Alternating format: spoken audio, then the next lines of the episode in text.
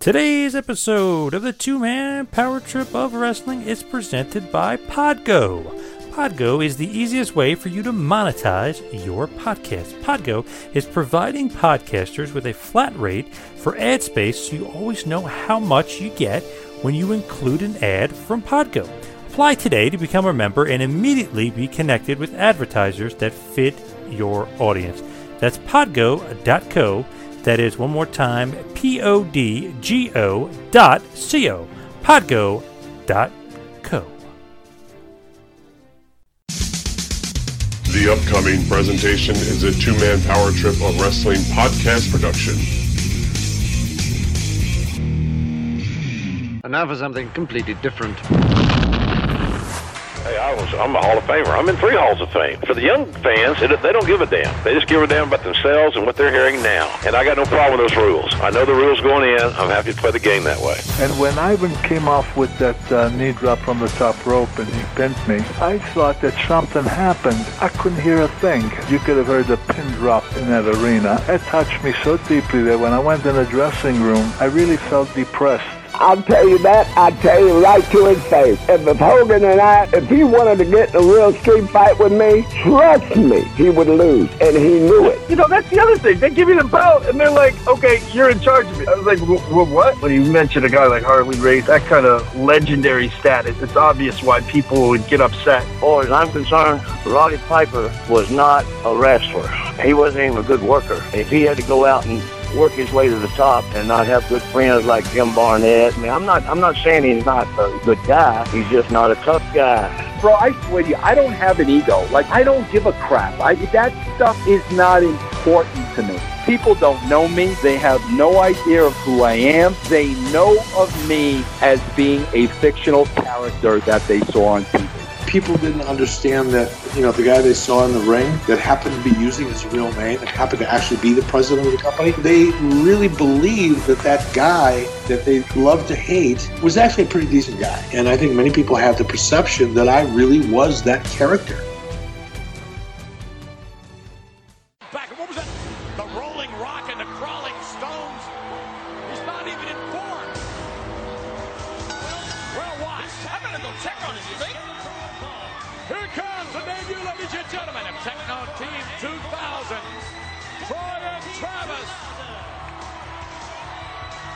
Believe Bob Backlund. What was the last thing he, he said? I'll save us. I'll save us. Is that what he was saying? The evils of rock and roll, McMahon. Unbelievable. Wow, President Clinton and uh, Newt Gingrich should have invited Bob Backlund to New Hampshire yesterday. I don't think he would have shook hands like they did. Who knows? Bob Backlund could very well put a chicken wing on there. On Clinton. That'd be great. That'd be great. Maybe even Newt. Newt's too far to the right for Bob Backlund, I think. Who knows? That guy have his shirt off. What guy's that? Yeah, he's Troy there. Sure, he has his shirt off. Troy locking up, ladies and gentlemen, with uh, Mike Curry. Nice takedown. And we're going to try to repair the camera, ladies and gentlemen, a little bit later on and see if we cannot pick up a, a word from Man Mountain Rock. Wait till Man Mountain Rock finds out what happened to his guitar outside of his locker room. Well, that was an accident, man. An accident? That was no accident. I just hope Bob's not hurt. Hurt? Right. Oh, my goodness, if he slipped and fell and hit his head, maybe it knocked some sense into it. Look at this. Crystal. Oh, what a shot there. Crystal with a slap across Troy's face. I'm appalled. You're appalled. You could be speaking of the future president. Bob Backlund, you can't talk about him like that. Bob Backlund for president. Like we said, ladies and gentlemen, anything can happen in the World Wrestling Federation. Anything except me having to kiss Bret Hart's foot. Oh, really? That'll Please. never happen. Uh-huh. Off the rope and Crystal down to the canvas. You know, the only thing that would be worse than having to kiss, kiss Bret Hart's foot is what? Be having to kiss his mother Helen's foot. Can you imagine a wrinkled up oh, foot? You know how when old people, when they get real old, how their toenails start to get like real thick? I bet her toenails are so thick she can hardly get them into those big black orthopedic shoes she wears. How dare you? What? Helen Hart happens to be a, a lovely, wonderful lady. And a lady who uh, what? who gave birth to 12 children. Look at that. Oh, yeah. And coming in now, ladies and gentlemen, Travis. Now on Mother's Day, Bret Hart has to send her a sympathy card. Please. Sympathy card. shaved her on Mother's Day. Exactly what's going to happen to you after that matchup. Someone's going to be sending you a sympathy card. You're going to be trying to run out of the ring. It's going to be feet don't fail me now. All right, yeah. Techno Team 2000. What can- about Well, I'm just thinking, you know, they might be ready to face somebody like me in about the year 2000. Off the right bag. Look at that maneuver. Crystal over the hip. And Travis, the legal man now with Troy. And come on, Ralph. Let's have one-on-one competition in there. Yeah, I guess any two men could beat one. What's this? Man Mountain Rock, ladies and gentlemen. Wait a minute. Corey with a knee to the back. Oh, hard right hand. Troy in a little trouble right now. Here's a tag. And uh, Mike Curry coming in on Troy. Give them a little taste of their own medicine. Two on Double one. team effort. No, underneath and Oh. double clothesline. Tremendous maneuver there by Troy as he tags once again Travis coming in. By the way, ladies and gentlemen, we will be going to the uh, locker room. We are told that we will have our camera has been repaired, and we will pick up some comments from Man Mountain Rock. I would imagine he's not too happy about what happened outside his locker room. Man Mountain Rock. Oh no! Why didn't he come out face back? Apparently in the shower, but uh, he is off there now, and apparently mad as a hornet. Come on, ref, get control of this matchup, and double team effort again on Mike Curry. He was in the shower.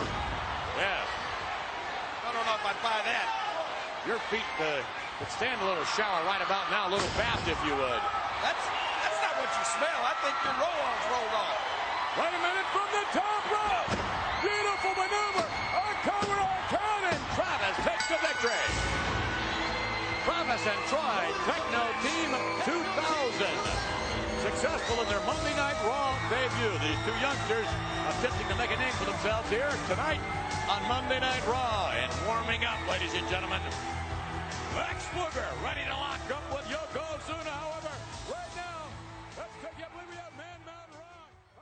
Hello and welcome to the two man power trip of wrestling. I am your host, JP John Paz, and on this feature episode here on the two man power trip of wrestling's podcasting empire, we have the one and only former WCW and WWF superstar, a former monster truck driver and NFL player, none other than Chad Fortune for this very, very rare interview and this look at a great career that spanned so many different things. I mean, it's just crazy. We speak about it in the interview how unique and how different of a life and career he had. Think about it. He goes and becomes a big time football player for the University of Louisville, starts all four years. He's a great tight end you know, going through the years there, his quarterback at first is Jay Gruden, who was the coach of the Washington Redskins and the brother of Jon Gruden. Then next, his quarterback is Erik Watts, who uh, obviously is a former WWF and WCW superstar and the son of the legendary cowboy Bill Watts. So, what an interesting start. So, then he goes in the NFL. He plays for the Colts, the Dolphins, the Eagles, the Cowboys, the Redskins, the Bears, and even for NFL Europe for the Frankfurt Galaxy. So then he gets recruited into a WCW through Erik Watts, and he's kind of wrestling on house shows and, and going through the Power Plant and going through the training system with Jody Hamilton, Blackjack Mulligan, Ole Anderson. Not really getting anywhere, not really doing anything with them, not using them on TV. He's just kind of there.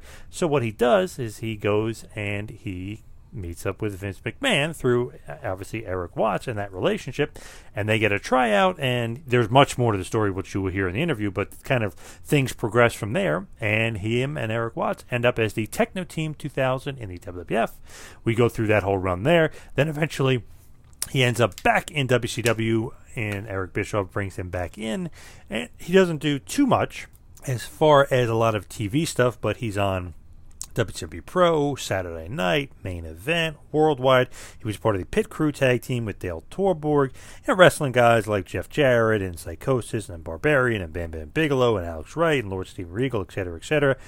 But I think that people may not know this, might be a good trivia nugget, and we talk a lot about this in the interview, is he is Goldberg's first loss. Go back to July 24th, 1997. It was a dark match for a WWE Saturday night taping, and Arn Anderson's at the helm at this point. He basically is in works with Kevin Sullivan, who's the head booker. So you know he's booking the the Saturday Night Show, Arn is, and he's booking the dark matches and stuff. So he has a very very young Bill Goldberg, and he has Chad Fortune go over on him. So Chad Fortune is technically the first loss for Goldberg, and that streak that everyone knows of didn't really happen. He definitely had that loss first, and that was kind of wiped from the record, stricken from the books, and we talk about that extensively in this interview. Very kind of cool stuff and a kind of funny backstory, and you'll hear all about Goldberg and Chad's relationship because they are very, very good buddies then, and they still are now. So that is some just some really, really good stuff. We'll go through how he got into monster trucks, how he got into Monster Jam, what he's doing today, and all that kind of good stuff. So it's really, really interesting, and how wrestling really led to his time in, in monster trucks and, and in the Monster Jam. We'll go through all of his cars and every car that he you know was driving and kind of how did he get it to that point big name cars too. I mean, you're talking about Captain America, Superman, Wolverine, Soldier of Fortune car, very very cool stuff. And we also talk about how he was almost a part of Master P's No Limit Soldiers. So I mean, this is a really really awesome interview. I absolutely love this. Very very rare. Had a lot of cool stuff uh, indeed in it. I absolutely love it. So without any further ado, I'm going to send it on over uh, to that interview. But first, just want to mention the TMPT Empire. You can go to tmptempire.com for the latest and greatest part of the two man power trip of wrestling's podcasting empire. We've got Taskmaster Talks. We've got Taking You to School. We've got the University of Dutch. We've got Talking Tough. We've got Pro Wrestling 101. We got the Triple Threat podcast. We got Trump Mania. There's so many things going on in the two man power trip of wrestling. It is absolutely crazy. So, like I said, check out tmptempire.com for the latest. And of course, you can follow me on Twitter and Instagram at two man power trip. So, Without any further ado, the former monster truck driver, NFL player, WCW and WWF superstar. He was a part of Techno Team 2000 and the first man ever to pin Bill Goldberg. He is, of course, Chad Fortune.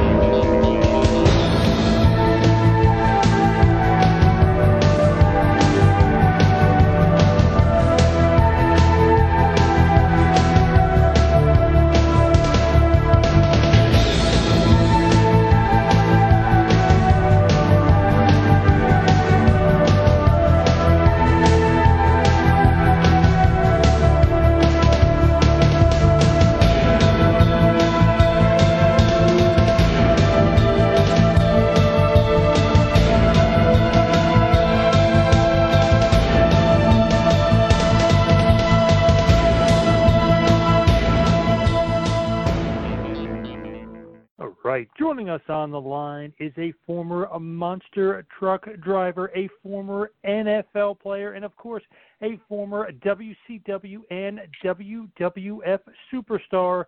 He is Chad Fortune. Chad, welcome to the two man power trip of wrestling. Awesome. Thanks for having me. No problem. Now, I think first and foremost is it's kind of what have you been up to lately? Like, what's uh, what's going on? I know obviously the COVID era, the pandemic era is kind of going on. But what's been going on with you? Well, um, you're right. The the COVID situation has kind of shut down all of inter- entertainment. Uh, I know WWE's uh, doing some shows, but without um, any crowds or anything, so it makes it probably a little tough to try and get uh, get the reaction from crowds like that. But um, yeah, there's no entertainment as far as Monster Jam is concerned, no events. Um, so I was also I was also an executive with Feld Entertainment, uh, Feld Motorsports that uh, owned the uh, Monster Jam properties. Um, I stopped driving Soldier Fortune probably well it's been about two years ago, and I'd always been an executive. Um, for the past 20 years because because uh, being an athlete and, and having injuries you, that you can never predict that one day you have a job and the next day you're looking for a job. And so when i started with monster jam 20 years ago um, i was more than happy to drive drive the monster trucks but yet to work in the office and have a plan B for that when the great time was to be retired, that I would still have uh, you know a job and and continue to uh, be valuable in that that respect. Um, but right now it's been it's been quiet. It's probably the first time in 20 years, if not longer, that I actually had time to kind of sit back and relax. And it's been it's been quite nice under the circumstances. But you know, time to get back to work. Now, 20 years as far as monster trucks and, and Monster Jam, that's kind of surprising. I mean, that that seems like it just kind of flew by. What led you to your monster truck career? Was it wrestling that actually kind of ended you up and, and led you into the world of uh, Monster Jam and monster trucks? Yeah, it absolutely did, and we'll, we'll probably go in through this fortune life story in reverse. So, 20 years ago, uh, 1999, actually, um, I started. I was with WCW, um, and that was that that troubled time of years where Ted Turner and and CNN and everybody was kind of getting away from the the wrestling at WCW. Um, and they're starting to, to kind of fold up and, and wanted to start. They started cutting some of the wrestlers and things that matter. Um, we saw some of the writing on the wall, but there was a, a guy named Mike Weber who was, uh, I think he was vice president of the marketing department. And the couple of years after that, I was training guys and, and just doing some of the the uh, house shows and um, the TV shows in Orlando, but getting away from the actual travel and working with the marketing department. And I was it was me doing a lot of the um, pay per view commercials. So if it was Survivor Series, I was on the horse, you know, pulling the sword out and jamming it in the rock. Um, Road Wild, I was on the Harleys and the motorcycles and stuff like that, and um, uh, doing a lot of that. And then also with the WCW had a Busch Series car that myself and Dale Torborg were the pit crew, and actually out there being the pit crew, you know, running out in the middle of traffic and changing tires and and changing the wedges in the in the rear ends and stuff. It was really quite quite exciting. But when he left, he left and went to what was Pace Motorsports that turned into Monster Jam. Um, he called me and asked me if I was interested in in driving a monster truck. Um, at that time, Monster Jam wanted to try and get some people that you know could talk and do some good interviews. Um, kind of didn't look like the typical North Carolina guy building trucks and being dirty all the time and and starting it. Nothing bad about that. It's just a direction that they were trying to experiment with. Um, and that's where we would have started. I was in. I talked to him on the phone. He invited me to to um, Minneapolis for a Monster Jam event. I thought he was crazy. I thought it was crazy. Um, you know, Gravedigger jumping over cars and you know landing up on its roof. And then uh, the next day, he, they invited me to go to North Carolina to drive Gravedigger at a bean field and meet uh, Dennis Anderson, who is the creator of Gravedigger. Um, at the time, I don't think I was I was interested in it, but I thought that people would pay some money to be able to go and, and drive this 1,500 horsepower monster truck, 10 foot tall and 10,000 pounds. So mm-hmm. oh, I was yeah. in.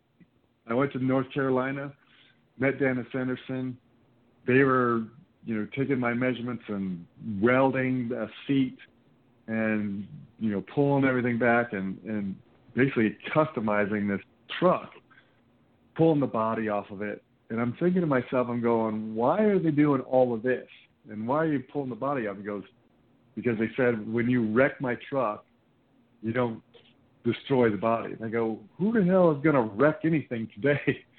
Hmm. Um, but that's just how the business. I mean, it's how it is. These these things are so powerful, and the technology was just just that. The motor was bigger than the technology, and I mean, I had time in my life for three days in North Carolina, and and I'll tell you, it was February, and it doesn't get real cold in North Carolina, but I was in the Sound. Uh, Kill Devil Hills is where they were at, and right there on the um, the intercoastal, and I was in the water in February, letting the ocean waves hit, you know, splash me around my back and neck because I was so stoked up after those days. But the adrenaline was so high, and I didn't feel anything until I got home. But that was the start of it. Um, they built a truck, and I never looked back. Now, were you actually like driving, like when WCW had their trucks? You know, they had a Nitro truck, an NWO Yep. truck. Were you actually the driver for those trucks? I was the well at the time they they built me a truck uh, with the with a concept truck, but actually the day that I went to go test it, it was too small for me. So what they end up what we end up doing is they were building another truck, and no, I'm sorry, that's not how it was. Um, I went right away, 1999, uh, on TV because they were building me a truck and it wasn't ready, I had to. I was doing the spokesman for the NWO truck, um, and that's what you're going to see some of the TNT uh, highlights of me being NWO spokesman, um, grooming, and then when the the truck that they built for me was actually too small, when I went to test it, and I jumped right into uh, the Nitro WCW Nitro machine um, that was already out there, but it was an older Gravedigger that they just spray painted white, and you know, of course, it was like a an Astro van concept, but it was a cool truck. Um, but that was really kind of how it started. That's interesting. You know, who would have thought like your wrestling career would have led into like a huge twenty year run at Monster Trucks, right? I mean, that's kind of uh, maybe not the way you had planned it or thought out. No, you man, I tell you, I, I talk when I do some of my motivational speaking stuff is that you you never say no to anything. Uh, even as a kid, that you I always tried everything. Um, we were I grew up in the in town Valparaiso, Indiana, and we would build bicycles, uh, motor motocross bikes, and we would you know build go karts, and we would ride motorcycles out in the you know there's such so much land out there. And we played baseball and we played basketball and football and all of these things that we would do uh, we would we have BB gun wars and we would camp out there. Uh, all of it somehow ties into my my life um, of just saying okay that sounds good let's do that. Uh, having an open minding and going for it and you know the luck of the of being around the right people at the right time. Um, but never would I have thought that I would actually be Superman, uh, Captain America, have my own truck called Soldier Fortune, which was a tribute truck, pro wrestle in Madison Square Gardens, um, uh, play football in Japan and Europe, um, and in the Meadowlands, and you know it, it's just been a just been a, a roller coaster of a life. It's been fantastic. Now, as far as kind of getting into wrestling, how did you like? How did that happen? I know you were a big star at the uh, University of Louisville, right? You played tight end, and Erik Watts was your teammate slash roommate. I believe Watts was the QB. You had a uh, short run, but you still you know, had a run in the NFL, then the NFL Europe, right? So how how does the WWF? I mean, how does wrestling kind of all of a sudden happen for you? Well, here here's how it was. So Howard Schnellenberger recruited me to play for the University of Louisville. Um, he was building a program. Um, I think the year before, two years before, uh, Louisville was, of course, it was known as a basketball school, but Mhm, Howard yep. Schnellenberger, who who won the national championship at the University of Miami, he was part of the '72 Dolphins, um, the offensive coordinator there he came to my house and threw me a Super Bowl ring and a national championship ring, and he says, "I'm going to get you one of these." Um, and I was just floored. And so off to Louisville I went. So yes, um, uh, I met Erik Watts there, and he was actually a year younger than me. He came in after me, and Jay Gruden, who um, uh, he was the head coach. He grew to be the head coach of uh, the Washington Redskins. Yep. And um, and of course everybody knows his brother. He was my he was my quarterback up until he graduated, and then and I was a four year uh, senior, so I didn't get redshirted. So I went off and into the NFL, Indianapolis, and um, Miami, Philadelphia, Chicago. Kind of skipped around the league, went into Europe.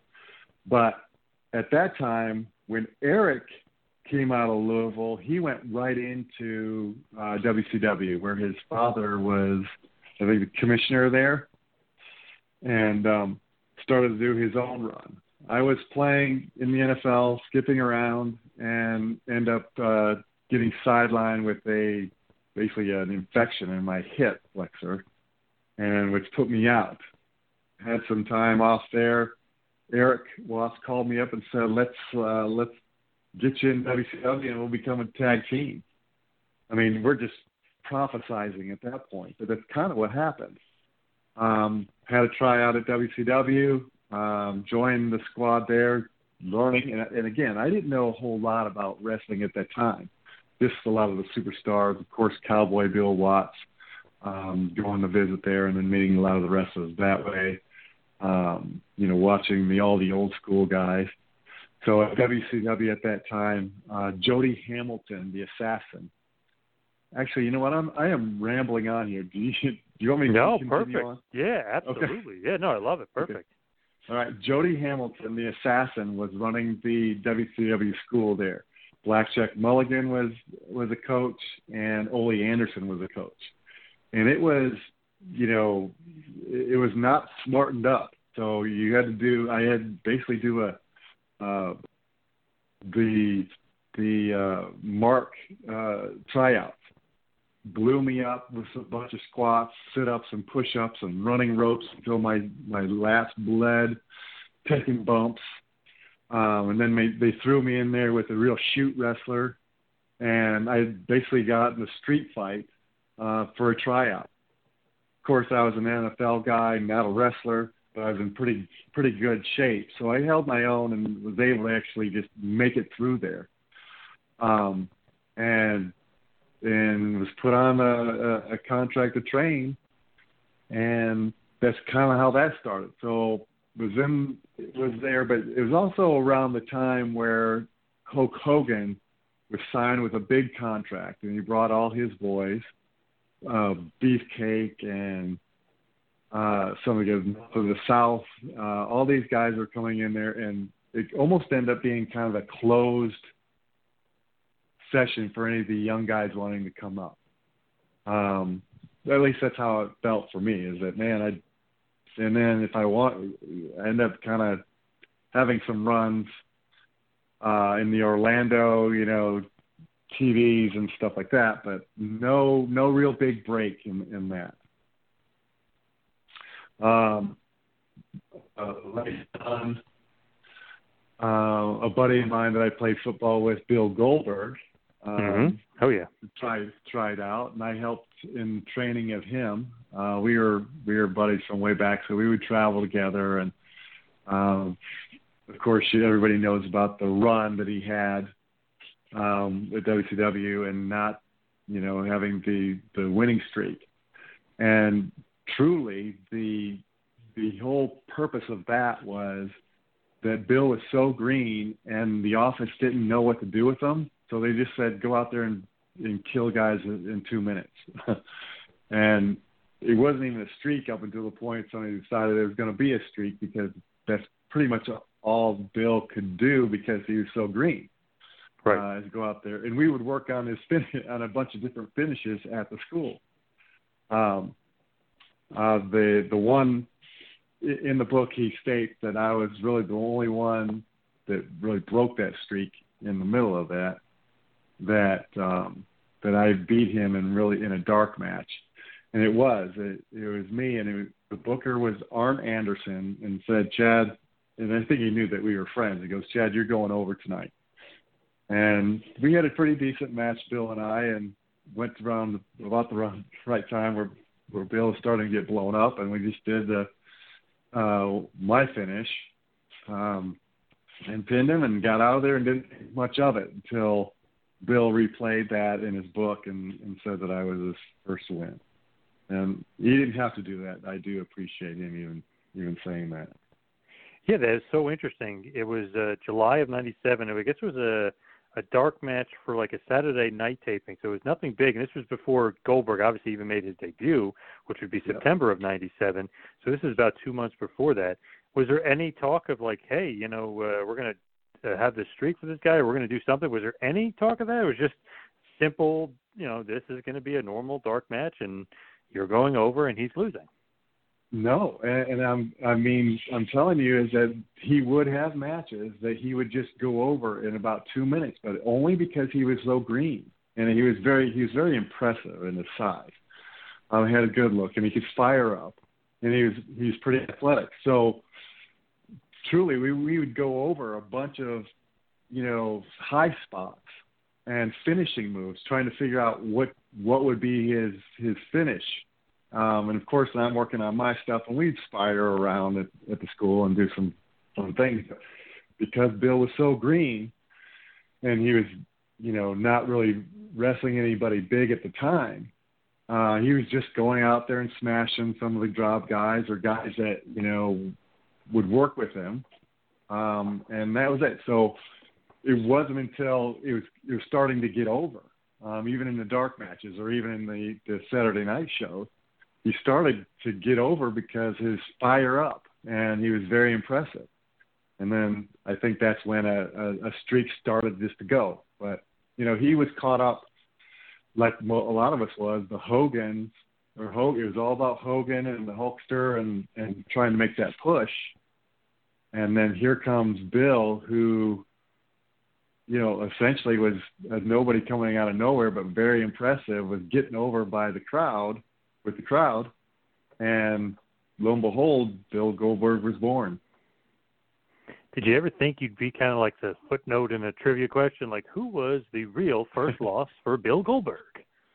no, you know, I mean, we were we were buddies, um, and you know, I used to mess with him out on the field when we were playing against each other.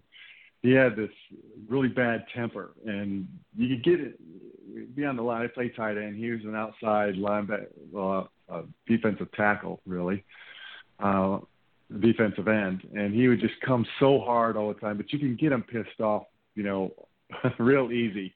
And I'd mess with him out on the line and stuff, and then we'd run the other direction. It was, it was kind, of, you know, kind of fun, but uh, no, you know, you never know how things are going to work out this way. But it, we were having a great time, and especially, you know, he and I traveling together for a while. It was just like old, just buddies. You never knew where it was going to take you. Did you ever kind of foresee him becoming like this huge megastar? Because there wasn't really a guy like him that would kind of come out of nowhere and ascend to the main event scene within six to eight months. I mean, it's pretty r- remarkable what he was able to do. Like you said, he was impressive and he had great size and he had a great look. But did you ever foresee like, okay, this is going to be a main eventer? I mean, he's going to, you know, sell out the Georgia Dome and become this huge star? Well, actually, actually no, because we were all a bit frustrated that we weren't going to get a shot, and it wasn't until Bill started getting over that I think that the the the office started thinking at least, and even the the popular guys, the Hogans and some of the older guys that out there could use him as somebody that could give them credibility of you know beating it right. But he had such a good attitude, and again, he was getting over with the crowd. It just just like he won it over. He he forced the spot because he was getting over. Um, so it was exciting that there was at least a possibility that he had some type of he had a formula that was working that you know the old boys and and you know Hogan. I mean, it really was, and I'm not bad mouthing Hogan, and he deserves any everything he's gotten. He's a legend, but he came into WCW with a big old contract and could do whatever he wanted, and he could bring whatever he wanted, and he could pretty much call the shots. So, but with with a guy, Bill Goldberg, coming out of nowhere and winning over a crowd, and then the office getting behind him and giving him pushes, and you know, you know, coming out with a win on some of the older guys too. So, yes, then we saw that it was happening. So with Goldberg and that win, is that something where they're like, okay, delete that tape, or uh, we don't want this getting out, uh, don't say anything? Is that anything ever kind of said again about that win that you had over Goldberg? Well, nobody would know that except Arn Anderson, myself, and and Bill. And I think one day, you know, when he they were counting his streak, and you know, I saw him, you know, at a at a Nitro or something one day, and I said, "Well, you didn't beat me," and we would laugh about that. And I might have said it once or twice or whatever in a joke in joking, and he just remembered it. Uh, that's one thing. Bill is a great guy, and he knows where he comes from, and I think he knows that at that time it was going to be a tough business to break into, and knew what we were up against, and he he he did it, and he worked hard for it, and but he remembered, and he he keeps my friendship. So it's you know I I it's been maybe a couple of years since I've talked to Bill, but you know when I do speak with him, it's just like you know, it was yesterday. Still remain good friends and and uh and you know, just like what it was. But no, I mean, nobody would have said. Nobody in the office. I don't think they would ever have acknowledged that. That that's that would be credible. Yeah, yeah. I mean, you want to keep that secret, especially since you're saying he's undefeated. You know, 73 and 0, 173 and 0. I mean, yeah, you kind of have to brush that under the rug. Uh, yeah. But is there any sort of reasoning behind like guys like that getting a loss? Do they almost want you to lose to see how you react? Is that something that happens in wrestling? Well, I believe that that's what happened. Arn Anderson, um, he is an old school guy, and I know that there is. Um, I, I think that he believed it. I think at that point, you know, I think he knew that we, Bill and I were good friends and we are hanging around a, a lot together. But you know, he didn't want to dial Bill out for no reason. That would that would wouldn't really work all that well because it doesn't make sense. But knowing it was me, um, and then you know maybe it was time at that time, you know, to give give young Bill in the business anyways a, a loss, see how he handles it. I mean, it was pretty much just a. It was I think it was Macon, Georgia, and it wasn't a big big event. Nobody would really know. Eh, who knows? Um, but I'm sure it had something to do with it. But you know, the the streak went on, and it it kind of kind of built him who he is today. Oh my God, yes. Still, you know, after Yeah. all these years, still a huge, huge star, and still can show up to WWE and you know and, and be the champion and get over and you know be do headline WrestleMania and things like that. Yeah, yeah. Now, kind of just rewinding a bit because we're you know we're talking about WCW and we can come back to it, but I'm just curious. You know, you're trained by WCW, you know, by um, the assassin Jody Hamilton and Ole and, Black Mulligan. How did you end up in WWF? Is that something because of uh, Bill Watts and because of Erik Watts you ended up into WWF basically on WWF TV first in 1995? Um, well, here's how that worked out. Is one, there was a bit of frustration because I had been in the school and just doing little house matches and stuff like that uh, Mhm. for WCW uh, for about a year, and I was getting frustrated. Um, I think I was ready, and again, I felt like you know the Hogan stuff. There's a lot of focus on that, and uh, his people were in. Uh, I hope I'm not going to get a bunch of heat from this interview, but that's, um, from my perspective, that's kind of how it was. So, um, not getting a really fair shot.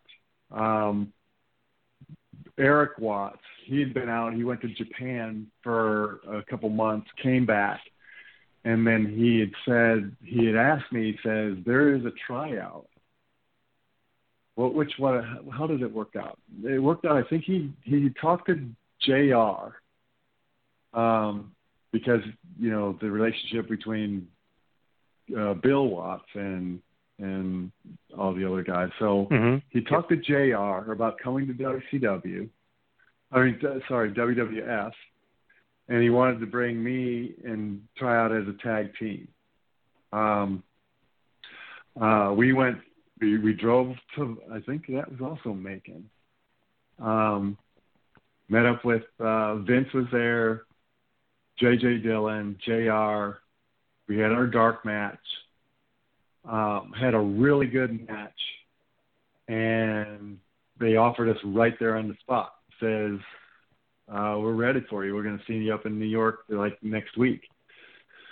Um, incidentally, Hunter Hearst Helmsley had his tryout the next day, um, where he where he ends up going. So anyway, so but I'm still under contract or at the school with WCW. Well, I come back. I talk to Jody. Jody goes. Jody and I go to um, talk to Bischoff in the office, and I'm thinking, okay, well, uh, at the very least, I have some negotiation power here. Well, I couldn't be more wrong. Um, Bischoff was so pissed off at me and basically just threat, threatened me. He says, "You get your ass back to the um, training uh, facility, or I'm going to sue you."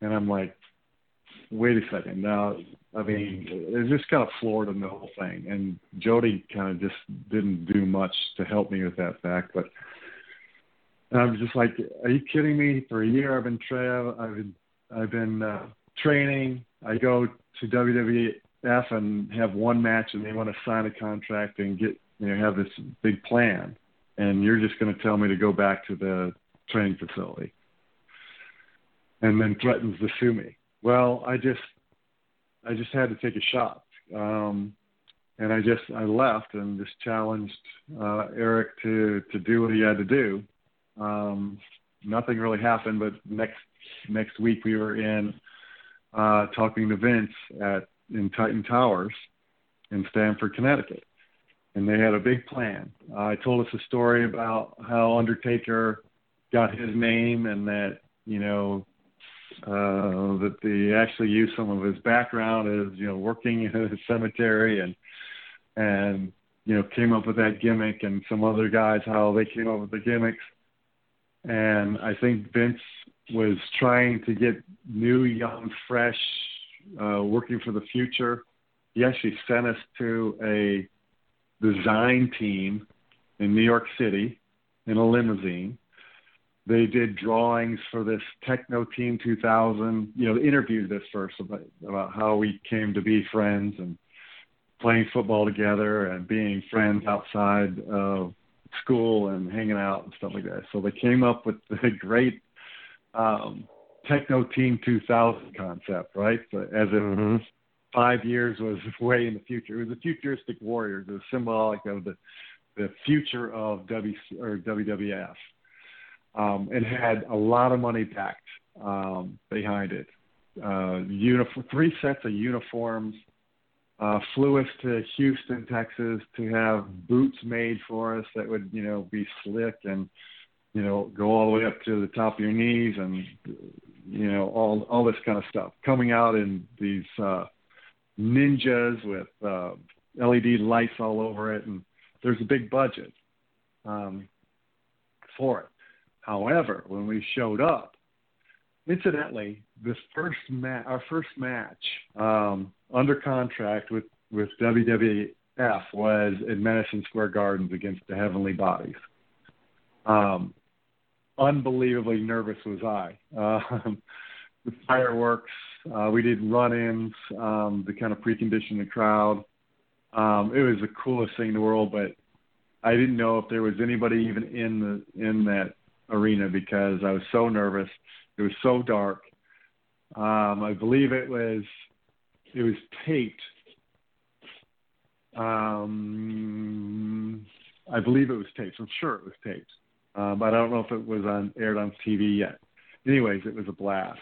Um, but that was my first WWF match uh, at Madison Square Garden. Quite an introduction, the world's most famous arena for uh, you know the biggest organization at that time in the world. Quite a debut. Absolutely. And then we did our run all the way into Philadelphia. So we did the Philadelphia Spectrum. Um, it was it was just great. It was it was just a lot of fun being thrown right into the mix. Um, and I was still relatively green. I knew moves and I knew, um, you know, some of the high spot, and of course, all the spots and stuff like that, but there was still a lot of in ring listening to the crowd that I still needed to learn.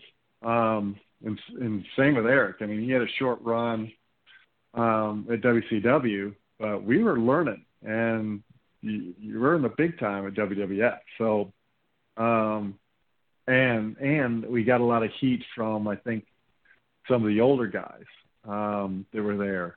Uh, Shawn Michaels and Nash and Hall. Uh, the Smoking Gunns were there. We were, we were we we were put on a tour of Europe, going to Germany and around there, and there was a lot of heat that we ended up somehow getting taken off of the Europe run because that's when a lot of guys made a lot made good money. And it wasn't the guaranteed contracts like WCW was was giving out. So we you, when you worked is when you made your money.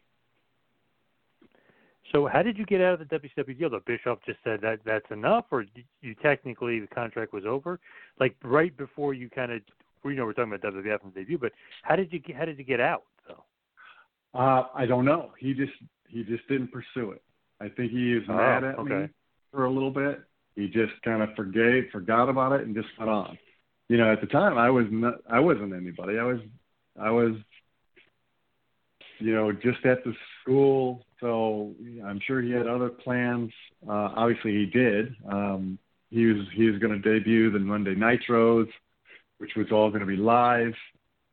And I think he was working on trying to get Hall and Nash um, over to WCW. So to worry about me, I think he just said, "Forget that. I'm just gonna I'm gonna get some of these other players uh, and steal them away from WWF." So the Techno Team 2000, like you said, is born, and the gimmick and the creation is that all them, or is there any collaboration from you and Erik Watts as far as putting together this this team, like Travis and Troy, the names and everything? Is that all them? No, it was yeah, it was all them, but it was also more of a a marketing team, uh, an outside marketing team that had put it all together. Again, with the, the they came up with the name and the Travis and Troy's, which did not really understand that when it came, when it was a futuristic situation.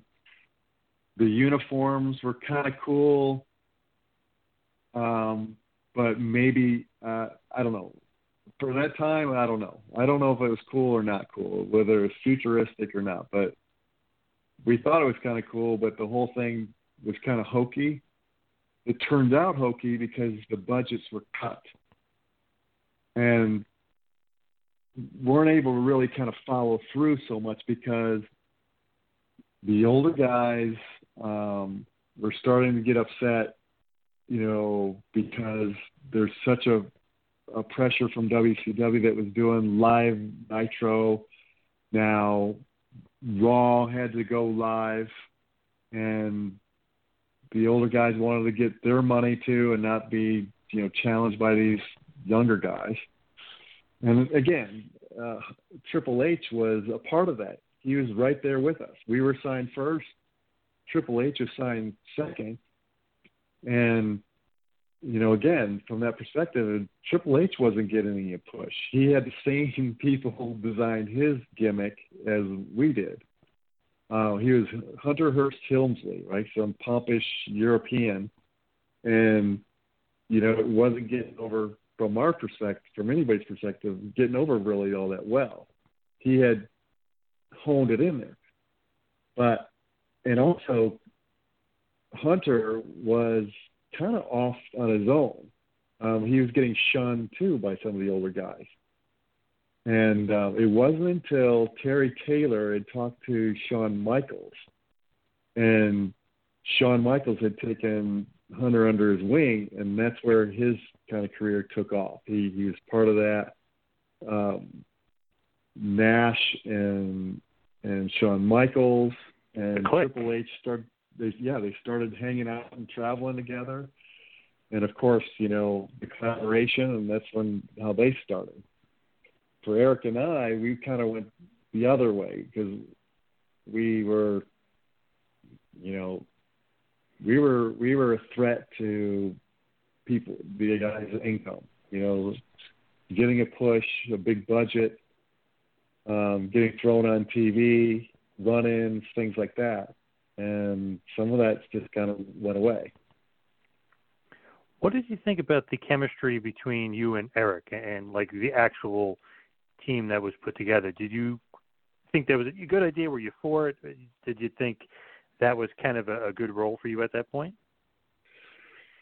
Well, I mean, I have to admit, I was green still. Um, I don't know if I appreciated the history of of wrestling as as much as I should have. I mean, I was a fan as a as a kid, and then you know when I got into kind of the sports and playing football and stuff like that, I kind of lost some touch. Um, and then now I'm in the arenas working alongside some of the greats. Um, you know, Dusty Rhodes is in, but there's another generation with the Hall and Nash, and and uh, uh, so so. But Erik and I, uh, who we were best friends in college, he went off and wrestled, and I was off in the playing pro football. I felt that he had changed a little bit. He was pulling in the wrestling gimmick and and my perspective he was I was like, where is the Erik that I knew? Um, it was a little bit different. However, we were still best friends and we got along fantastically. And I think our spots and the way we worked together was really, really good. But there, I have to admit, there might have been a little bit of an uncomfortable feeling some some days. Um, but for overall, not too much. I mean, he and I were solid with that. It was just our niche within WWF. So, did you think when you guys got there? I mean, besides like the backstage politics and stuff, did you think like, okay, I know they're they're they're putting this marketing team into us, um, they're giving us this gimmick. Did you kind of think like, okay, we're in line for this big push? You know, we're to start making a lot of money. This this was uh, you know a great idea to to leave WCW and go to the WWF. Um, I thought yes. I thought for I thought to leave WCW. I thought yes, this is a legit opportunity. Um, of course, you know, you're watching WWF in the '80s. They didn't do anything half-ass, and yeah, flying us and flying us first class limousines, you know, downtown New York to you know these uh, these companies having you know uniforms made. Like I said, three uniforms made, um, it was more than what I think a lot of the guys came out. I don't think the Smoking Gunns had, you know, somebody working on their gimmick and going through all this kind of stuff. It was it was kind of a generation that Vince was preparing for the future. Um, you know, retiring some of the older guys and looking toward that. So it was very serious. Um, but of course, we we got heat you know soon right away. I mean, Stone Cold had just gotten there as well, and trying to figure out how his gimmick was going to work out, and uh, Dusty Rhodes, Dustin Rhodes, I'm sorry, Dustin Rhodes with Goldust, all in the, the same era. Than just starting that, and I know he he's got more heat than we did because of painting his face up in this gold, uh, you know, jumpsuit um, you know, it was quite ridiculous. But I'm telling you, it was one of my favorite gimmicks ever because way Dustin had pulled it up, Dustin had pulled it off. Yeah. Oh my God, unforgettable Goldust and some of the stuff that he he did and would pull and totally, oh, yeah. uh, you know, androgynous and all that other kind of crazy stuff. Uh, yeah. Was definitely uh, kind of almost ahead of his time as far as that point because sometimes you know, in that in the mid '90s, they were going a little bit cartoony, a little bit of PG. So he was definitely pushing the, the edge of a lot of things. Did yeah. you guys think the tag division at this point it, it was like a focal point? Because you know, I always talk to Dr. Tom Pritchard. He was part of the Heavenly Bodies. He was saying that they didn't really care much about the tag teams, and that was kind of like unfortunate. Obviously, they had the bodies, they had the guns. You know, eventually the Godwins and then yeah. the bodies would get be gone, and you'd have the Bodydonnas. But did you think that WWF at this point is focusing in on tag wrestling? Um, I knew that they were working. They were they were trying to work with us, Um, whether they were focusing on it, and maybe because we didn't pan out or we didn't have the mesh as far as with the rest of the division at WCW, that it didn't go is is to that design because I I know that they were giving us a big push. They hired uh, the Heavenly Bodies to work with us and to get us over. I mean, couldn't be any better than that. Jimmy and I guess Tom were fantastic. Um, and then the Godwins came in, and the Smoking Gunns were already there and were really working good. So I think they were priming us to work a lot with the guns, and it just didn't quite do it. But, and and again, they were working a lot of different new guys. The Goldust and Stone Cold and Hunter were starting to try and find his way. There's a lot of projects in the in the works there. Um, I think giving a little bit more time and not the pressure of having the live uh, competition against right, Raw and Nitro, um, it would have been it would have taken off. We would have found our niche, uh, just giving a little bit more time. And now, the budget, of course. Right. As far as the breakup of the team and, and breaking the team up, what was the, the the deal? I mean, was there, there was just too much heat going on? The contract run out? Like, how come you know they decide to break up the team and you guys kind of exit the uh, WWF? Um, I just I just think there there's a lot of pressure with Nitro. Uh, them pulling Nash and Hall uh, for WCW, and it was it was enticing for everybody that was in WWF because you were going to go with Ted Turner's money and get a guaranteed uh, contract uh, whether you wrestled or you didn't wrestle. Um, in WWF, you worked. You worked. Um, you went in and did a pay per view. Um, you did the nitros basically for free. That was your time to get over uh, with the crowd while you're on TV, and then those sell the tickets for the, the, house shows. And the house shows, depending on where you were, is when you got percentages of the house. Um, and and so it's a long road of working and pretty much work, you know, 300 days out of the year, um, as long as you were healthy. Um, and I think the guys, especially Hall and Nash, when, when they got the big contracts to go to WCW, then they're ready to go. So I think WC or WWF to try and keep some of the older guys happy um, would you know have to work them and pay them and give them bigger contracts. So they focused on keeping the guys that had built WC or WWF, keeping them happy at WWF for as long as they could. And we got kind of like like I said, our budget was cut and taken off of the TV.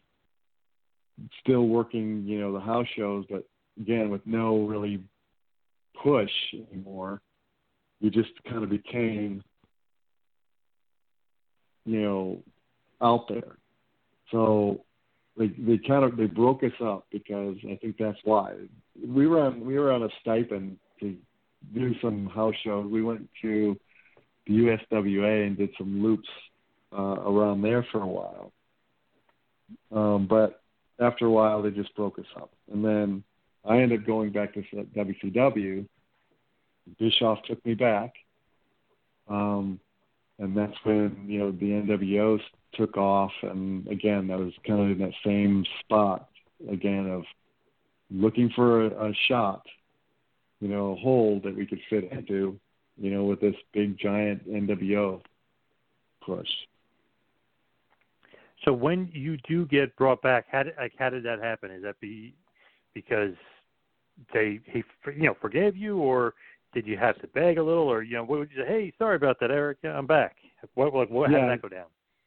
Well, I did. I I went in and I got a meeting with with Eric, and you know, Bischoff is you know he has a reputation of being a hard ass, but he really is a good guy, and he did understand. I I told him I go listen, I I took a shot, and I went for it. And I go, I I wrestled in Madison Square Gardens. I've had a great run. I've been whatever I took a shot that you weren't willing to, you know, give me. I had to do it. Um, and for the most part, I'm not. I don't regret it. But you know, here I am, and I'm asking, you know, for a position, and he did. He he gave me a shot. He gave me another contract, and said, go, you know, go to the school and and keep on doing what you're doing, and then we'll get you. We'll work with you. But it, again, with all the things going on, and some of the older guys that had, you know, been getting over in WWF that are now at WCW, there, there wasn't enough TV time for everybody, but there's a lot of money. so there's a lot of money to sit home, and I and that's where I started. I started training guys and and showing up to the, the power plant and, and working hard and I got into, like I said, with the marketing side and doing pay per view commercials, um, the WCW race team on the Busch Series, um, some other little projects that they had going on uh, to try and keep get myself in the door. But again, there there's there's guys going in there, and there wasn't a whole lot of other places to go. Japan and maybe into Mexico. So when he brings you back to WWE, there's no promises of you no push or like, hey, we're going to do this or your spot and stuff. Because you know, you obviously, you know, you're going to be used a lot on Saturday Night, Main Event, Worldwide, Pro. So is there any sort of promise or at all, like, hey, you know, uh, going to put you on Nitro all the time, or you know, we're going to do this with you, we're going to do that with you? No, no, absolutely not. It was it was almost like he did me a favor and if I was going to get over, it was going to have to be with me. And you know, Terry Taylor was a booker. Um, he had some bookers in there, but it, it just didn't didn't feel like there was a lot of prioritizing on anybody, really, unless it was their, their the prime focus was Hogan's and Hall of Nash for now in, and whatever kids that they can bring in, just to blow WWF out of the water. That was the main goal Mm-hmm. Bischoff hated Vince and WWF, and he just wanted to put him out of business. Um, and that was the fo- that was the focus. And you know, the guys that already had names from coming from WCW or WWF was really the drive. And then you know, of course, the NWO came on, and it was just the ratings were through the roof. There wasn't any need to kind of get any new blood in there. Yeah, and you know, obviously Goldberg would come, and that would be a huge. And we thought, obviously, we were talking about him earlier, but that was a huge injection because WWF at that point started to get in a little bit of a roll as Stone Cold Steve Austin made his rise to the ranks, and you know, the Attitude Era was taken off, and you throw The Rock in there, and everything else. So I mean, they were taken off. So Goldberg was kind of used as the combatant of WWF in the Attitude Era, and you know, that worked uh, for a little bit did you ever like think like okay when they actually do end the streak not counting you know your your win over him but like when they actually ended the streak at starcade 98 did you actually think like uh-oh like that could be a mistake yeah you you always wondered because that was that was such a his big big push was that streak. And that as soon as somebody beat him now it gives the credibility right? And i honestly thought that giving giving bill the the credibility would would be used to give even an older wrestler like Hogan or something like that even a, a more revitalized push. You know what I mean? This yep. is who, this is the guy that beat Goldberg, who beat you know, whatever the heck the, the record was at the time. But I think Bill was so over that he could still hold his own. Um, from his size and because he had that fire up mentality and tough guy and that realism, um, he still, you know, obviously still was able to kind of overcome some of the that uh, if you lose, you're you go back down to being a jobber, you know. But no, it, it worked out good for him, and and both credibility for some of the other guys too. So I, I think it all worked out the way it was supposed to. So, what kind of led to your WCW release? Because, you know, like you said, I mean, we talked about the monster truck and thing, but were you actually released from WCW? Like, how did you make your exit? Maybe you just left the monster truck, or how did that all go down? Okay, so um, I think there was a big run, and WCW was was spending so much money.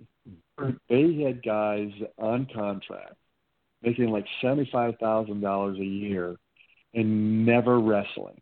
Never. They weren't ever in the school. They weren't doing anything. They were just lost in Atlanta, Georgia, or wherever the heck they were from, on contract, doing doing nothing. Um, and you know the money that Bischoff would put in some of these productions. I think that the office, Turner's office, and the corporate deal is that they were they might have been they weren't big fans. From what I understand, is that the corporate office weren't big fans. It was Ted Turner who was a big fan and helped build TN, TNN. But the the corporates uh, sides saw them as just sucking up money and was wanting to cut stuff. There was a WCW school. There was all this stuff going on with these big contracts of, of guys and you know that were wrestling on TV, and then guys that would be on contract and not wrestling at all. Well, Eric one one and I one day went in to a Nitro, and I think what I the they must have had a meeting or something. But they end up firing or or laying off a bunch of guys like the next week um, just because I think they were cutting costs um, and cutting some of the stuff in the school. I remember that. Um, and then that was kind of the lucky part. It was for me that was Mike Weber that was he had left. He either got released or, or saw the writing on the wall too, and left and went to the monster trucks. And he invited me out to the the Monster Jam because they think he knew what was getting ready to happen. He was trying to get me. Medusa was kind of in that mix too. Mm-hmm. Yep. And and she and I went to do these tryouts pretty much together. Um, yeah, and, and it was within the the year that WCW just started to fold. Um, that was at 98, 99. Yeah, really kind of they were really starting to lose that momentum big time in '99 to the WWF, who was skyrocketing with you know with Austin and Rock and all those guys I mentioned with the Attitude Era. But the yeah. the ratings for WCW would slowly, slowly go down, and obviously by 2001 they were closed. So you being gone and moving into Monster Truck uh, definitely was beneficial for you because if WCW was going to uh, close down, like you said before, you need that secure yeah. job and something that's hot. And Monster Truck is very hot still to this day. I mean, my son still loves monster trucks. We got uh, three different size gravediggers uh, in, in my basement. uh, you know, the little one, the medium sized one, and that huge one. So, um, yeah, I feel like monster trucks, it, right? I mean, it's one of those things where obviously pre-COVID, and I mean, very very high attendance, and you could watch it on TV, and it was very popular. Well, and it was it was it was so much fun too in the in the early days because it was just starting to take off and and me having a lot of leeway. The stuff that I had learned, one, playing football, which was the one-on-one competition of you know that stuff, and that's that's what racing in in Monster Jam is. And then the showing off part of freestyle, and what I what I learned from being an entertainer in wrestling, and some of this stuff, and learning from Dusty Rhodes and you know all of these guys you know out there that use the entertainment to the height I was able it had rain to do with with the monster trucks. Um, I had a I had a DC Comics um, sponsorship at Superman. I got to be Superman, um, and it was so much fun. It was like a dream job. And then after that, Marvel Comics sponsorship with Captain America. Um, and then when when they left, and the sponsorship ran out, the office had enough, you know, respect for me and everything that I did to ask me what I wanted to do next. And they gave me the opportunity to kind of, you know, give me creative control and say, I want to do uh, a tribute truck to the military that's unaffiliated, that it doesn't have a, a sponsorship, that I can honor the men and women who fight for our country and the veterans and the families. Um, and I had a gimmick uh, actually in WCW um, where do you remember Master P when he first came out? Mm-hmm. No Limit Soldiers. Been, oh yeah, the No Limit Soldiers. Okay. Well, I had put together a gimmick, the sol- the Soldier Fortune or the Unknown Soldier Fortune, which was I had shaved my head back, I had camo pants, and I was almost like a the opposite of a skinhead. I was a skinhead, but with a different attitude. I was more of the soldier, the masterpiece soldier, uh, kind of fighting on the side of the oppressed. You know what I mean? That guy. Um, I thought it was good. It was. Uh, it presented it in. It just was the. I think they were considering it, but that's when I end up leaving and going into monster trucks. Well, anyways, years later, um, I was able to bring back that proposal and and proposed Soldier of Fortune as this military truck to honor the the military, U.S. military, and the veterans. Well, because of copyright in the magazine Soldier of Fortune, I think there's also Right. a video game.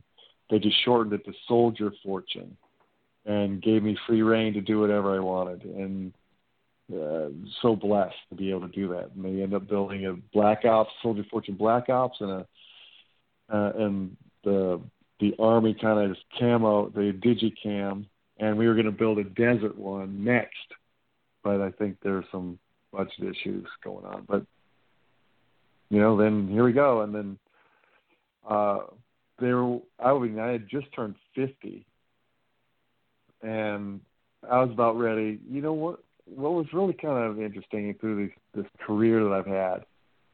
One went in, went one career ended and another one began. So at the end of playing football, it was like turning a chapter. It, there was kind of remorse, but I went right into wrestling. When wrestling, and he kind of knew, I knew when it was happening. He was just kind of like losing steam. I played it out and whatever opportunities. I wasn't bitter about anything. I was grateful for the all the the opportunities I've had and the people I met and worked with. And it just transitions seamlessly right into Monster Jam. And when the last year of of my my my Monster Jam, it was kind of it was kind of okay. Um, South Entertainment had bought us about seven years ago. They were really turning us corporate. Um, when we first started out, it was really family oriented. There, there's a group of us that would travel together. You know, the Tom Meentses and the Dennis Andersons and the Scott Hartsocks and the Chad Fortunes and the Medusas and um, we were the guy. We were always on the TV doing all the shows. It was like the A Team stuff. And man, we did some really fun stuff. And the creativity with some of the monster mucks and uh, this the evolution of you know my Superman truck was just a Ford F one fifty with a with a cape on it to an actual Captain America truck that was a hybrid and the body seams all meshed together really nicely and and then the Soldier Fortune truck was a complete futuristic, you know, truck, but it was a, like a real deal. I mean, you it wasn't pieced together with some, you know, just fiberglass body parts. It was actually molded and just beautiful. However, I keep going. So, anyways, with the Feld Entertainment behind us, it started to turn into just being a numbers game. Um, I used to feel like we were doing something that was really important, kids and families, and really loved and we cared. Um, I could get out on top of the truck and pose in front of 60,000 people for photo ops and um, go into the crowd. It just turned into big rush, rush, rush. Don't get out of your truck. If it turns over, we're just going to drag you back and get the next guy out. And it started to lose that that individualized Chad Fortune, Superman, important you know, eye contact with fans, and now just being a number and switching things up so quickly and selling merch, merch, merch. Um, so my last year it was it was a you know it was just a transition of just coming back out and going really full time corporate, which that's that. I mean, sitting behind a desk, and then COVID hit. hmm. So really, I mean, as we hit the wind down and head towards the finish, I mean, really, it's such an interesting career if you think about it. Like like you said, one thing led to the other, almost seamlessly and perfectly. Like you know, almost like meant to be and meant to happen. And now, even another way, like you said, you entered in the office side of things, and, and you're working in that way. So, what do you think is kind of like the the lasting legacy? Is when somebody like looks back or the stance you left? Wrestling, football, college football, NFL, monster truck, everything combined. What do you think is like the the lasting legacy of Chad Fortune? Well, it's hard to say because you know I I never got to like superstar status. You know, I never I never got the championship belt. Um, I never played in the Super Bowl um, or went to a, the Pro Bowl or um, I never won the World Finals. Um, but I was great doing all of it. Um, and so, what, what's better, you know, playing in the in the Super Bowl and winning the Super Bowl, and having that legacy and that ring, um, and having a niche, you know, playing pro football or being a superstar wrestler and you know having a belt and have that kind of a thing.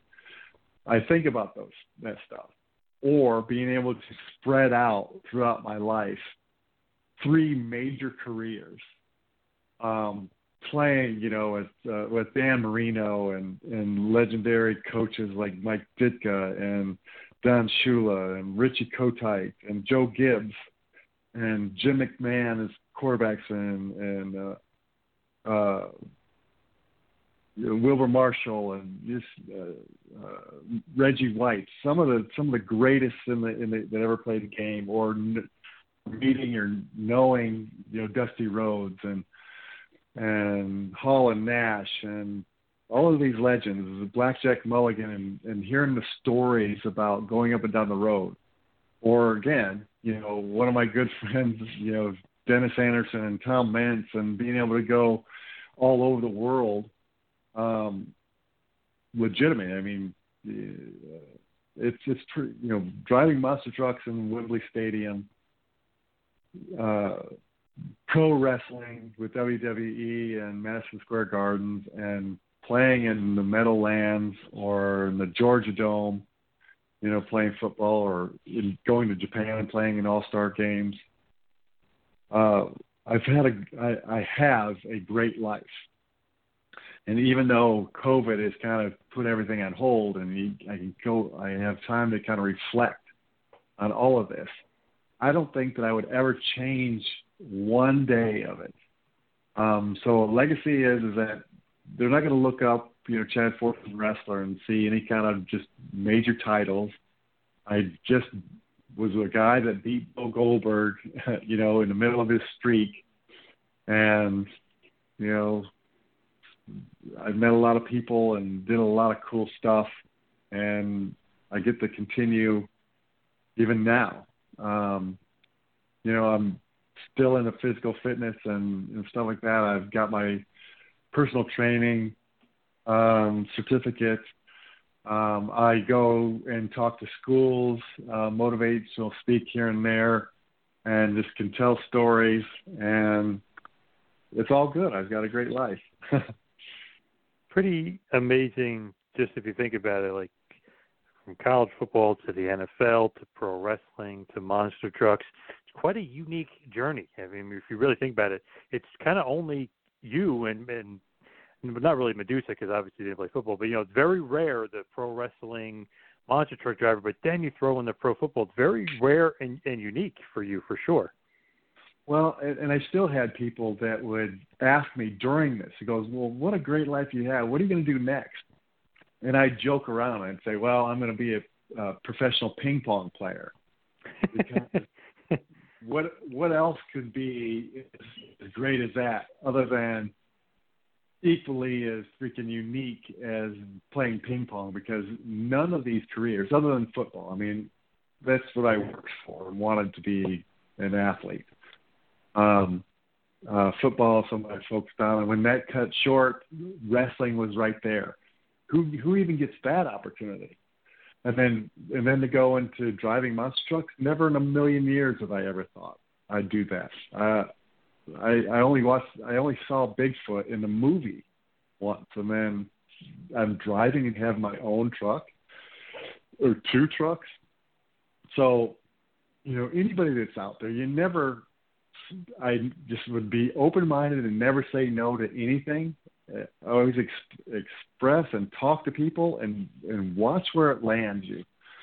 Because um, I'm I'm kind of that guy. It just kind of worked out, and again, whatever happens next, and I don't even know, but it just seems to work out. At least that's what I hope.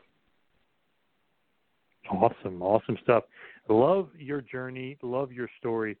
It is like you you said, and I said, very very unique. College football star, NFL, pro wrestling, WWE and WWF, and then monster truck. It's very very cool. So, do you have some plugs? Are you out there on social media? Do you kind of uh, do that kind of thing?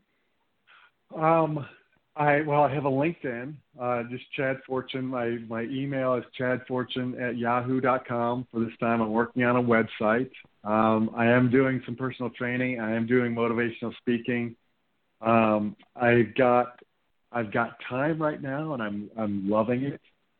Um, I'm able to be here for family. I I live in Florida now, um, and uh, yeah, I mean I, I guess you could say I'm available because COVID things kind of shut down entertainment for right now, and anybody out there that wants to do something, uh, talk about stories. Uh, there's a million stories from you know football and meeting Johnny Unitas and um, Joe Namath and, and guys back in the old college at University of Louisville and, and Howard Schnellenberger uh, and playing with some of the guys, uh, Thurman Thomas, all these guys, um, to Dusty Rhodes, and there's just a million stories out there that I'd love to talk about, and um, I'm available. awesome, great stuff. And Chad, thank you uh, so much for all the time you gave me tonight. Really appreciate that. And hopefully, you know, this COVID era ends very, very soon and we can get Monster Jam back out there and going again because that would be quite excellent outside of just getting wrestling going again. Absolutely, and I think with Monster Jam, um, COVID is kind of going to re- re- reframe everything, and Monster Jam is probably going to come back a little bit different. Maybe they go back to the old school ish and start incorporating, you know, a lot of the drivers and let them show some personality and as well as some of the incredible stunts and, and racing that you're going to we've been doing. But it, it's going to be exciting, and and if we don't improve after this, uh, it, it would be a shame. But I just know we uh, we will. All of us will. Awesome stuff, Chad. Thank you so much uh, for all the time, and uh, good luck with everything going forward. Appreciate it. Thanks thank you so much, and thank you for remembering. Um, time goes on, and you know they they they people think about the superstars, but you know wherever I slot in these these careers, I appreciate you remembering and then wanting to take the time to talk. And uh, let's keep in touch for anything else you have planned. Awesome, good thing, uh, and, uh, and definitely, definitely will. The man that first beat Goldberg Chad Fortune, thank you uh, so much. Thank you so much. This has been a John Paz Power Trip production in conjunction with the Two Man Power Trip of Wrestling. You could follow us on Instagram and Twitter at Two Man Power Trip. You could check us out on Facebook. You could subscribe on YouTube. You can go to patreon.com slash TMPT Empire to become a patron and also check out the website tmptempire.com and buy a shirt at prowrestlingtees.com. Two man power trip where the power lies, brother.